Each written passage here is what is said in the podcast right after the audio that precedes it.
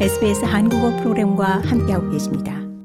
가자지구에서 이스라엘과 하마스의 긴장이 날로 높아지고 있는 가운데 호주 전임 연방 총리 6명이 호주인들에게 종교적인 증오를 끝낼 것을 촉구하는 성명서를 발표했는데 이를 팔레스타인 자문 그룹이 비판했습니다.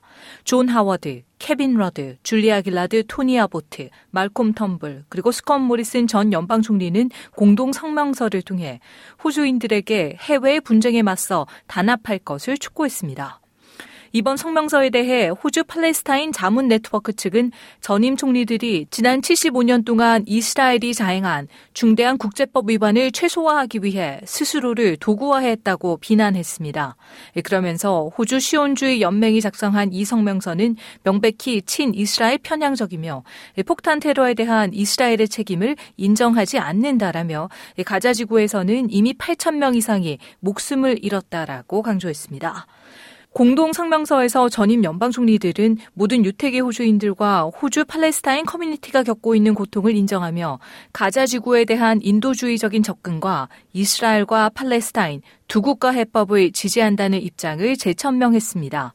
빌 쇼튼 NDIS 국가장애지원보장제도 장관은 전임 연방 총리들의 공동 성명서와 관련 현 정부의 입장도 같은 선상에 있다고 밝혔습니다. The last thing um, that this country needs is division based on the terrible scenes we're seeing in Palestine and Israel.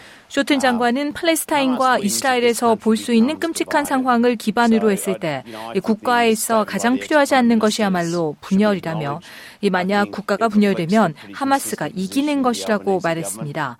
그는 이어 그렇기에 전임 연방 총리들의 성명서는 인정돼야 하며 이는 알바니지 정부의 지속적인 입장을 반영하고 있다고 생각한다라고 강조했습니다. 한편 이런 가운데 앤소니 알바니지 연방 총리는 가자 지구의 분쟁에 대해 규탄하며 모든 무고한 생명이 목숨을 잃는 것은 비극이라는 입장을 거듭 밝혔습니다. It is important that we recognize that the attacks from Hamas on Israel are worthy of 알바니지 연방 총리는 이스라엘에 대한 하마스의 공격은 명백한 방식으로 절대적인 비난을 받아 마땅하다는 것을 인식하는 것이 중요하다라고 말했습니다. 그러면서 이스라엘이 스스로를 방어할 권리가 있다는 것을 인식하는 것도 중요하지만 어떻게 방어하느냐도 중요하다라며 이스라엘이든 팔레스타인이든 모든 민간인의 생명이 소중히 여겨지도록 해야 한다라고 강조했습니다. 더 많은 이야기가 궁금하신가요?